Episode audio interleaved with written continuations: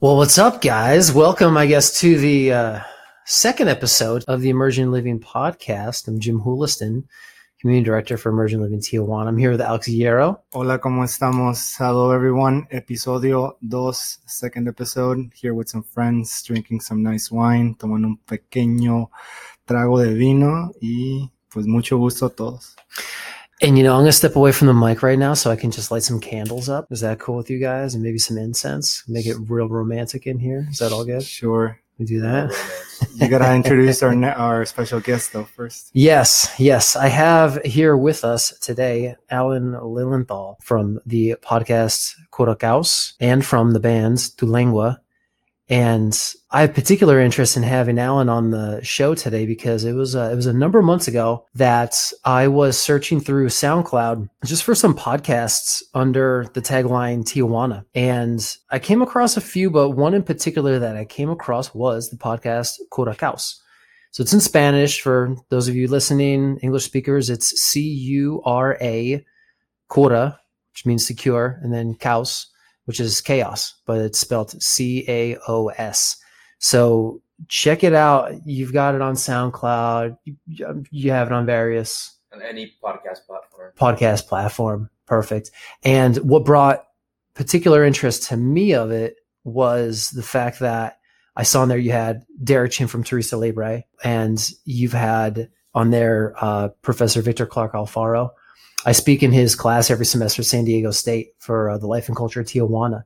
And uh, the work that he does with immigrants here is just invaluable in Mhm. Tijuana and potentially worldwide because I mean he works with people worldwide. He helps them out here in Tijuana, and uh, also the the director of Border Angels here. So and you've got at least forty different, forty seven different episodes that I saw on on SoundCloud. And I mean, I, I find that very impressive. It was all recorded within about a year and a half. So. I want us to hear more about that.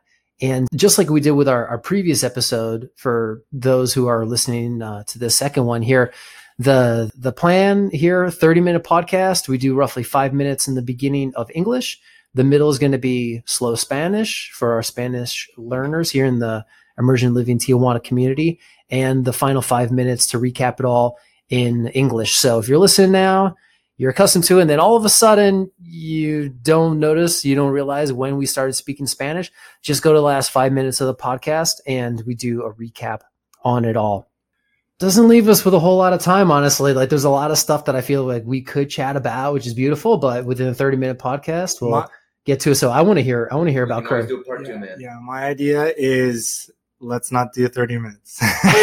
and then you just split it. I like the part two idea. Oh, you can figure it out after all this. I like the part two idea because, yeah, I mean, yeah, you guys, pues ustedes viven in, uh, We in can always Juarez. do a too. I always love drinking wine and talking with with new friends. Considering Curacaos, Cu- Curacaos, sorry, my, my gringo still wants to say chaos. Still learning, still learning, still learning. Don't worry about it. mi uh, el, el, el podcast Curacaos. Um, that podcast, I haven't listened to every 47 episodes, but I, I want to hear a bit more about that. What what's inspired that, and and just the who, and when, where, why of of of yourself. Uh, Sure. En español. ya no, ya no. Seguimos un poquito hasta de que llegamos a cinco minutos. So we have a little bit more before the five minutes. So English still. So yeah, yeah. The the the in and outs, the where you from, the the all that. Cool, Gi- cool. Give us the Wikipedia. Yeah, I'll give you the brief summary. Uh, I'm Alan. I was born in Mexico City. I moved to San Diego when I was eight years old because my parents decided to do so. I didn't have much to do with that. I was actually, I remember crying really loudly when they told me we were moving. But I'm really glad that we did. I really loved growing up in San Diego. My whole family still in, the rest of my family, besides my parents and brothers, are in Mexico City. So I go back. I always lived kind of binationally. But maybe six, seven months, maybe eight months ago, I moved to Tijuana.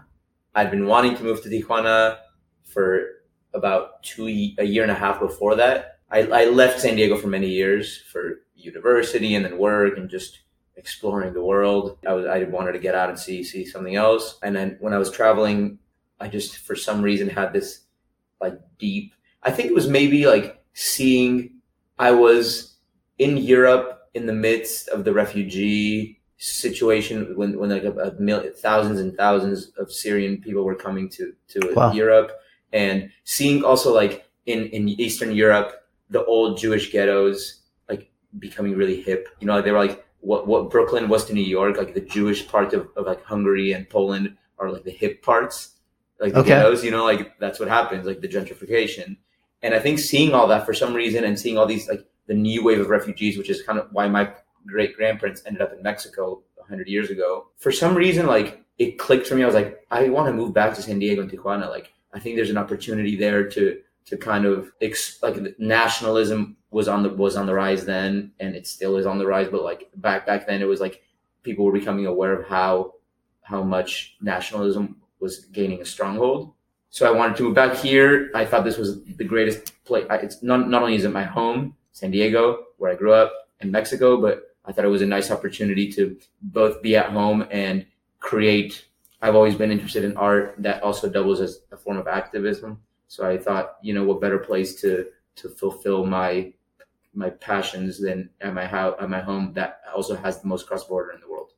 So when you say moving back here to San Diego, Tijuana, y pues también ya, ya estamos al, al punto de cinco minutos, entonces podemos empezar en español lento. Perfecto. Ya, tengo que decir lento porque siento que nuestro último podcast estaba un poco más rápido por la gente, Ok. pero Y solo Hay que aprender. recordando, um, just as a reminder, si Jim se equivoca, Jim messes up, lo voy a interrumpir. I'm going to interrupt him.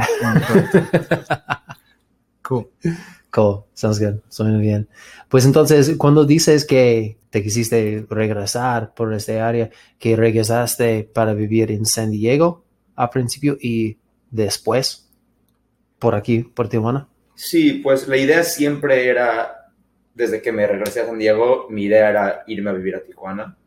Pero pues ya sabes, en lo que llegué no tenía trabajo, ujú. están mis papás ahí, es muy fácil nada más llegar a la casa de mis papás y en lo que empecé a ahorrar, ya sabes, tener mis dos pies en el piso. Sí, Entonces, pues sí, empecé, llegué a San Diego y me quedé ahí como año y medio en lo que ya como restablecí mi, mi onda un poco y ya al fin me, me vine a Tijuana. Pero siempre la idea desde que llegué era vivir en Tijuana. ok, ok. Pero cuando grabaste los episodios por Curacaos, Mm, que es todo eso era en San Diego, sí, ok. Sí, es. Pero la idea de Curacao siempre era, desde el principio fue, o sea, ser una plataforma para luminarios o gente que me inspiren, a- que me inspiraban a mí de los dos lados de la frontera para como enseñarle a la gente de los dos lados que, especialmente en San Diego, yo veía mucha, mucha gente con la creencia que San Diego es un lugar muy aburrido, o, o sea, que no hay mucha cultura, y lo que yo estaba viendo era totalmente lo opuesto, que hay muchísimas cosas pasando en San Diego. No nada más tienen la frontera más cruzada del mundo con Tijuana, tienen lo- los refugiados, los más, no sé cómo se dice esta palabra, yo también, es que creciendo en San Diego, el español es pochado, como hay muchas palabras que hablo en inglés, como en San Diego hay the most resettled refugees en todo Estados Unidos. Pues sí. O eh. sea, hay muchísimas diferentes culturas en San Diego, pero mucha gente piensa que es nada más un lugar de vacaciones, con playas, tacos. Y lo que es la verdad, sí es pero... verdad, pero hay mucho más. La hay verdad cosas es mucho muchas más, más. más grande que esa. Ujú. Y quería crear un proyecto donde podría fomentar más colaboración entre los dos lados, o sea, que gente de los dos lados pueda escuchar a otra gente del otro lado hablar de lo que hacen, pero también inspirar a la gente que, que salga de su casa y vea que no nada más es la playa, hay mucho, hay mucha cultura local. Pues De pienso... hecho, bueno, algo que quería mencionar al respecto de eso es de que, aparte de hablar lento, Sí. Ah, pues sí. es, es que um, hay muchas personas en San Diego que tienen toda su vida viviendo en San Diego y nunca salen a más de 20 millas a la redonda donde están. O sea, personas que están en Chulavista que nunca han ido a La Joya. O, sea, Ujú. o personas que están en La Joya que nunca han venido a San Isidro. Entonces, esa diversidad de la que está hablando es porque la forma como está diseñada la ciudad te permite no salir de tu comunidad. y muchas veces se nos olvida también que todas estas cuestiones de, de migración, de zonas de bajos recursos, de zonas posiblemente consideradas de alto índice de inseguridad, también tienen mucha, eh, mucha cultura, mucha mezcla, mucha arte eh, y mucha explosión de, de innovación. Por lo mismo, porque necesitas encontrar tu propia identidad en un lugar donde no sabes si eres de aquí o si eres de allá. Y pues, ¿cómo ves? Si lo ves, yo lo veo. ¿Cómo sirve una plataforma como Curcaus? Quiero decir como address a la realidad de este, porque lo grabas los episodios en Tiger Tiger en North Park, un lugar que veo yo como francamente bien gringo. Mm. Y pues platican este, este tema del transfronterizo, de mexicano, de chicano, de, de, de mezcla de todo. Veo solo buenas cosas Mm. de este, pero en particular en este área, pues elegiste este lugar por una razón. Mm. Y pues ese podcast, ¿qué, ah, qué había sido tu esperanza en que, que podrías lograr por alguien como yo anteriormente que no hablaba español, no conocí bien a Tijuana ni la cultura mexicana, que, qué es lo que esperabas que, cómo se puede ser inspirado a alguien como yo Mm. antes? Tengo dos respuestas. A el, el show Curacaos empezó, el primer año fue en Barrio Logan. Todo, Ah, todo el razón. primer año fue en un estudio en Barrio Logan, en una estación de radio de internet que está basada ahí en Barrio Logan. Y ya cuando decidí moverlo en vivo, hacerlo, la verdad es que ese año, como viste, hicimos muchos episodios cada semana, pero la, la, cantidad de gente que lo escuchaba no creció mucho. O sea, tenía cierto número de gente que lo escuchaba y crecía poquito, pero no mucho. Y después de un año me aburrí o me cansé de hacerlo nada más en un estudio y quería, o sea, yo, soy, yo crecí tocando música y necesitas una audiencia para tocar música, necesitas como ese intercambio de, de energía y quería hacer Curacaos enfrente de una audiencia. O sea, interactuar con gente real ahí enfrente. Y la razón que Tiger Tiger funcionó es porque North Park es una área muy hip, muy hipster zona. Entonces, Pues sí. que la gente de esa área en general está muy abierta a otras culturas y quiere como, quieres, le importa como el activismo, soci- social activism, Ujú. le importan las causas, le importa como apoyar a, ot- a otra- ot- otros tipos de culturas y no estamos limitados nada más a la zona. O sea, promovemos, como, igual que nos encontraste tú, podemos promover a un tipo de un, un tipo demográfica, un tipo de gente que le interesa el tema transfronterizo, que le, que le gusta ver qué hay más allá en San Diego, no nada más en San Diego, pero en Tijuana. Pues sí, la verdad, he tenido mucho más éxito en Tiger Tiger que el primer año de nada más estar en un estudio, Ah, ok. porque gente, más gente viene cada mes, como es, es algo muy, la verdad que me gusta hacer mucho, porque sí siento que hay mucha, como tú estabas diciendo, que hay, sientes que hay mucha gente en San Diego, muchos americanos que les interesaría venir a Tijuana, Ujú. aprender inglés o a vivir Ah, español. o- perdón, español. Eh, Pues pueden aprender bueno, en sí. inglés aquí también, hay muchas escuelas. Yo aprendí aquí. inglés en Tijuana. ¿eh? Eh, pues sí, hay mucha gente en San Diego que como tiene mucha hambre para cultura, para aprender más y para conectarse con más tipos de, más diversidad. No, nos llamamos los ah, Gregorios. ¿Has visto ah, los comerciales de la cerveza Victoria con el gringo que habla español, que insiste que ah, soy mexicano y está alrededor de mexicanos y ellos insisten, pero no eres mexicano, hasta de que le, le, le ven tomando una Victoria y en ese momento dicen, oh, es mexicano. no lo había visto, pero me gustó. Parece como mi hermano. Entonces. ya. Sí, no, no, no lo había visto, pero la victoria es muy buena. Así es buena, es buena. Pues eh, entonces has visto como una creencia de este como trend de americanos que, que, que, que parecen que tienen interés en estas cosas de la cultura mexicana o, o español en general. Sí, yo creo que también mucho es como un, como una síntoma o un, un efecto de, de, de la política de Estados Unidos. O sea, cuando escuchas tanto a alguien como Donald Trump cagando en México con los mexicanos, siento que una forma, eso es mi teoría, una forma de resistir eso, como de rebelarte contra esa posición de Donald Trump es apoyar más a mexicanos. Ya sabes, entonces siento que mucha gente gringa, tan siquiera en los círculos en los que yo me muevo, como que se despertaron y les dio más interés, tuvieron más interés en apoyar cosas de Tijuana o, o porque tienen a México ahí. Cuando él empezó a hablar tan mal de México, dije, ah, pues yo voy a apoyar, yo voy a ayudar.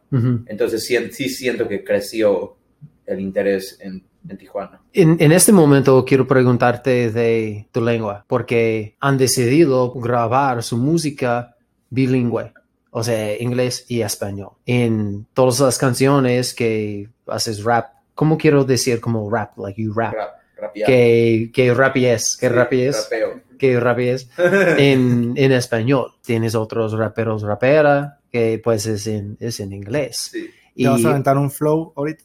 Si quieres. Es Ay, todo.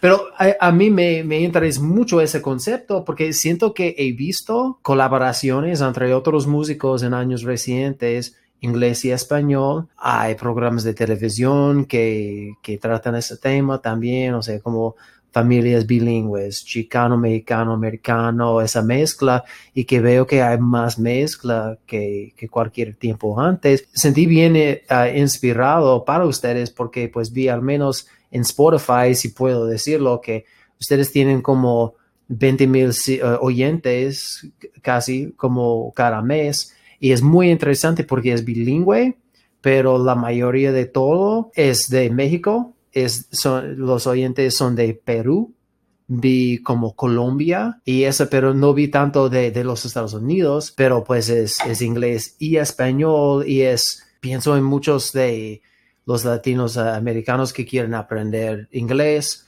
o que están más abiertos a, a la cultura bilingüe en comparación de muchos de nosotros los gringos en que vivimos en otras partes de los Estados Unidos y muchos de nosotros decimos, well, this is the United States, and we only speak English and, and, and, and, that kind of thing. No sé si tienes pensamientos de, desde esa, pero es, es algo muy interesante y quiero saber pues de, de, dónde, de dónde llega esa inspiración, de dónde viene. Sí, voy a tratar de no hablar mucho porque puedo, hay mucho que quiero decir de lo que dijiste, pero sí es algo interesante porque sí, si ves nuestros statistics, la mayoría, o sea, que tenemos 20 mil listeners cada mes, eso pasó en el último mes. Hace, un mes, literalmente un mes, teníamos como 200 cada mes. Ah, no Y en un manches. mes como Pues 20 mil. suena como el crecimiento de la ciudad de, de- de Tijuana, como en, en las 60.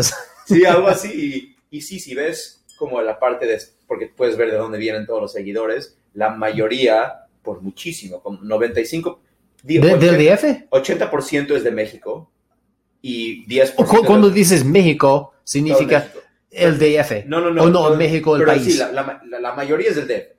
Pero como país, México y también Chile y, y Argentina, Ujú. Estados Unidos es una parte muy chica de esos 20 mil seguidores. Y creo que también es, por lo que acabas de decir, es por los últimos 100 años, países de todo el mundo, no nada más Latinoamérica, están muy acostumbrados a es- consumir entretenimiento americanense, ya sabes, en, en inglés. Hay muchos tijuanenses que hablan en inglés solo porque miraban eh, episodios de Claro, televisión o sea, en inglés como o Los sea, Simpsons y los eso. pop stars y movie stars de Estados Unidos siempre han llegado a todas las partes del mundo. Entonces, para, para alguien en Chile, escuchar música en inglés no es nada nuevo. Siempre No. han escuchado a Britney Spears y a Beyoncé y a los Beatles and whatever. Pero alguien en Estados Unidos, escuchar música en español, nunca lo han, nunca lo han tenido que hacer.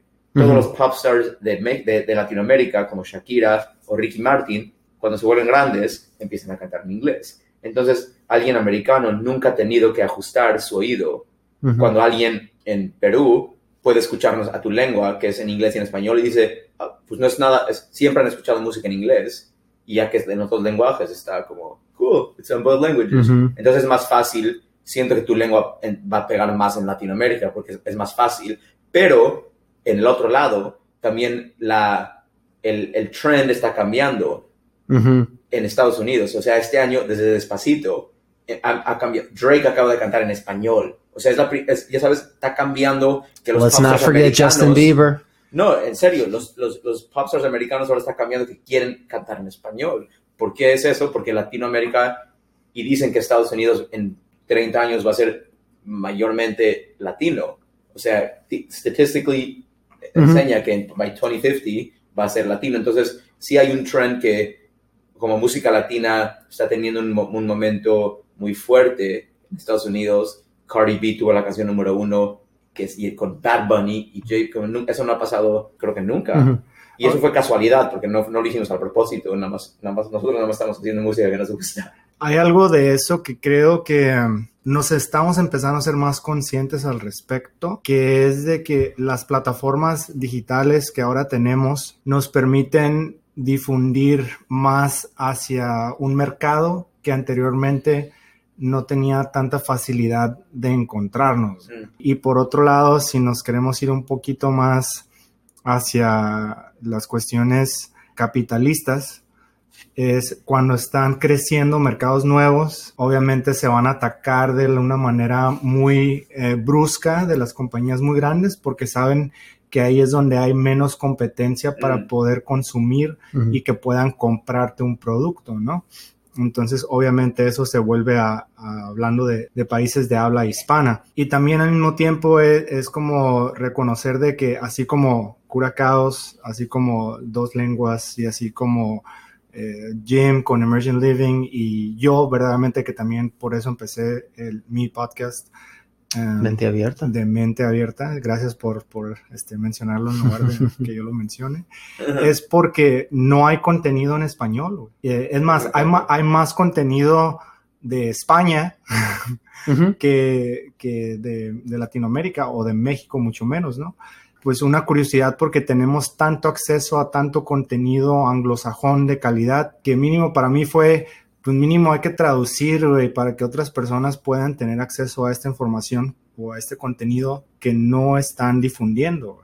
Y nadie se está dando la tarea de traducirlo porque no les costea hacerlo. Pero gracias a nosotros que tenemos la facilidad de distribuir gratis, güey, casi, nomás teniendo conexión de internet, pues ya podemos hacerlo y damos más acceso a, a ese lado, ¿no?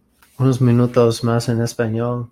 Y pues quise, quise preguntarte en particular, pensando en las perspectivas que tenemos entre México los Estados Unidos, eh, en particular en esta región, ¿hay algo en particular que te gustaría, te, te encantaría ver cambiar en estas perspectivas binacionales? O sea, de este lado por el otro o de los Estados Unidos por el lado acá. Pues por empezar, me encantaría que no haya frontera. Ah, Alex, ¿puedes llamar a alguien? You conoces a muchas, muchas personas. ¿Alguien a- puede conocen a- borrarlo? Por favor. Puede que conozca a alguien que lo pueda explotar. Otro. Eh, nos, ayudaría, nos ayudaría mucho con el tráfico. No, pero, Ah, eh, pues sí. A lo mejor en, en un futuro la pared de Berlín se cayó y nadie pensaba que se iba a caer. Oh, yeah. No sé cuándo pase, pero ahorita en la realidad que vivimos, especialmente del lado gringo voy a hablar, porque en México me gustaría que los dos lados crucen más al otro lado y convi- convivan más con el otro lado, pero creo que para la, por la mayor parte es más fácil para los americanos, porque muchos mexicanos tienen que sacar o visa o pasaporte y, y ahorita en especial creo que no está tan fácil. Pero me gustaría, conozco a mucha gente de San Diego que tiene ideas equivocadas de Ujú. Tijuana y gente que ha estado o viviendo ahí por muchos años o, o nació en San Diego y nunca han venido a Tijuana porque tienen ideas pues, ma- ma- mal informadas, no equivocadas total. O sea, es, al final del día es México y con cual- como en cualquier país tercermundista, como tienes que tener nada más, nada más fijarte un poco más, pero es un lugar seguro, es un lugar, la gente es muy, muy buena onda, muy bonita, con muchísima cultura, una cultura tan rica, no nada más de sabor, de comida, pero de las artes. Entonces a mí me encantaría que, que mucha gente de San Diego, y sí siento que está pasando, pero me gustaría que pase más, que, que se abra un poco y, y que vea a Tijuana como parte de su ecosistema local. O sea, Ujú. que no vea, como cuando yo le digo a gente que vive en Tijuana, lo ven como otro mundo en el otro lado del universo. Ya sabes, como me tarda más, menos llegar a Tijuana, de Ujú. donde, de Pacific Beach, que a Carlsbad. O sea, Ujú. pero Carlsbad es local, para, ya sabes, me gustaría que gente adopte a Tijuana como su ecosistema local, porque si ven que pueden ir después de trabajar a Tijuana a cenar, nada más, Ujú. nada más casual como puedes ir a Carlsbad a cenar, siento que podría causar, po- podría crecer la economía para proyectos artísticos en Tijuana si tienen más apoyo económico, especial, también Estados Unidos tiene mucho dinero. Hay tantos artistas en Tijuana y chefs, no nomás artistas, o sea, también chefs y todo de todo, que si habría más apoyo, siento que nada más las Tijuana se puede vol- volver una ciudad todavía más de lo que es. No sé si hablé demasiado rápido. No, pues. Le pedimos a todos los que We're nos escuchen que this- le bajen la velocidad al podcast. Se puede. En iTunes puedes, hay una opción al lado que puedes bajarlo a la mitad. Well, the good part is now for any native English speakers who have been listening who have just been thinking, what the hell are they all talking about? That's No, how just keep American practicing. Because again, you know, our, our audience for this is, you know, those those native English speaking uh, Americans either living here in Tijuana or living in San Diego with the interest of being here in Tijuana to learn Spanish. I mean, that was that's a lot of your practice, you know. But this is the part where we now get to recap just what we were talking about. So I, I had to ask Alan about his podcast, Curacaos, which again that's spelled C U R A C A O S, and uh, you've had forty-seven different episodes uh, at least, give or take. And you've interviewed all sorts of people from primarily this side of the border region here in Tijuana, but who have big effect and big hands with what goes on in the United States. We chatted about Curacaos. And again, to clarify, you will be recording more of those episodes. Yeah, we do it every month. Okay. Every first Tuesday of the month, almost without fail. Unless that month is crazy, but usually like 90% of the months, every first Tuesday of the month. So how many episodes? Because again, I only saw up to 47 on the one Yeah. platform that I, I looked. So it's been up to that probably about 48 because I haven't uploaded the last one. So please, for for our listeners, definitely check out Curacaos. Do you have any single favorite episodes? Yeah, In particular, one, one that comes they to can mind. listen I actually really love the one that I did with Derek. To be honest, like Oh that yeah, yeah. just it just a really nice With, with conversation. Teresa Libre with Derek Chin. Yeah, it was just a nice conversation. I one of my favorite episodes has been this one where I interviewed Phil and Eileen Gregory, who own one of the first wineries in the in, in El Valle de Guadalupe, which is the wine region down. Which winery? It's called Villa del Valle. Benacaba is the name of the wine. Benacaba, Okay. and they have a restaurant in the Corazon de Tierra. Mm.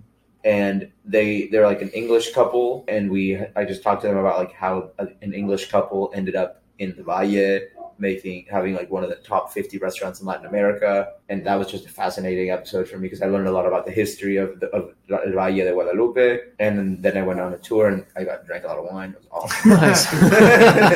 nice. yeah, no, Drink and they, were- they were a lovely, and they're a lovely couple. So that was that's I think that might be one of my favorite episodes. Okay. Okay.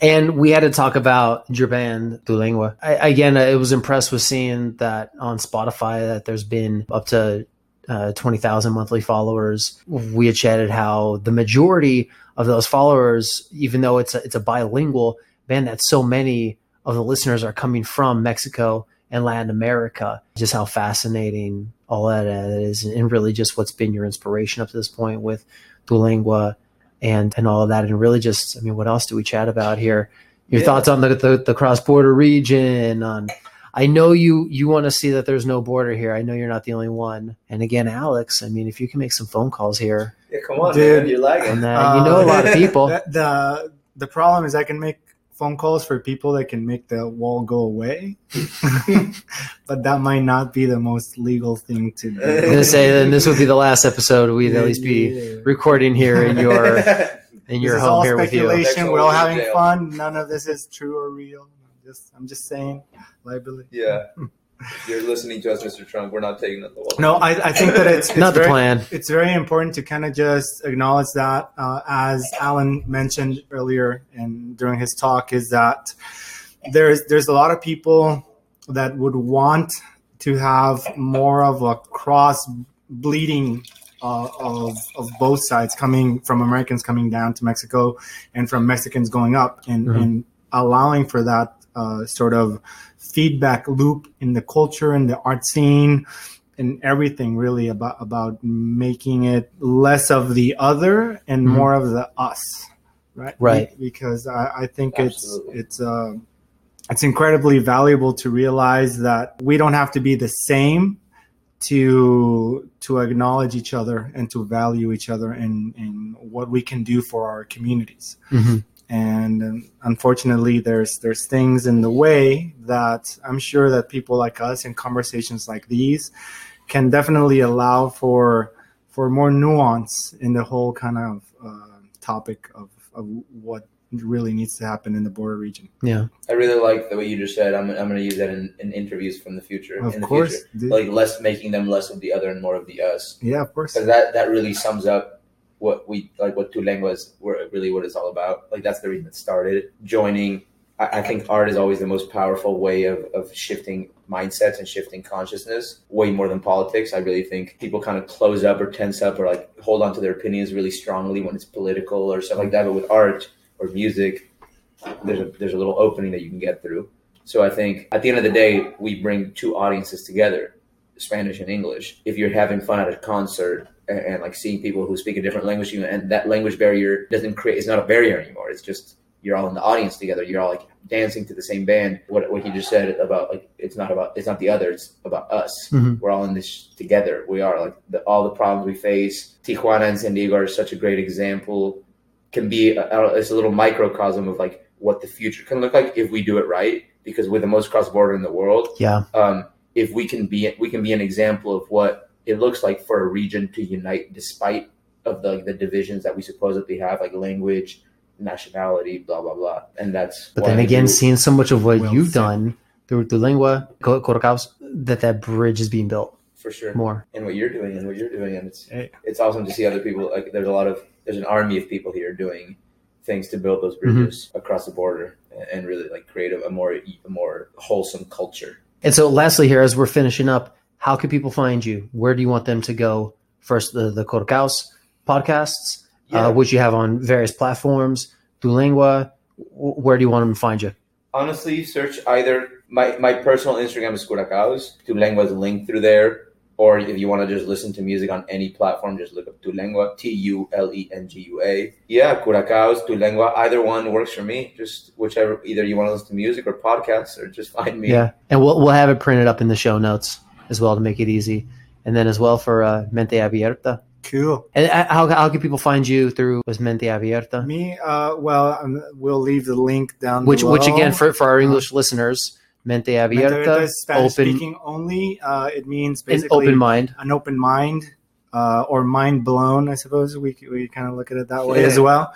Um, yeah, and that's more of my intent of bringing in all this amazing content online in English and trying to transfer over into Spanish and having cool conversations with local bilingual people for the Spanish speaking communities. So, yeah, so you can find me that way. Uh, you can find me on Instagram as well as Alex, that's A L E C Z, which is a little complicated, but it's going to be there in the, Wow. in the description. Mhm. And I also have a lot another thing called Nomadic Project, and also be there linked as well. So uh, look at the description; it's there for a reason.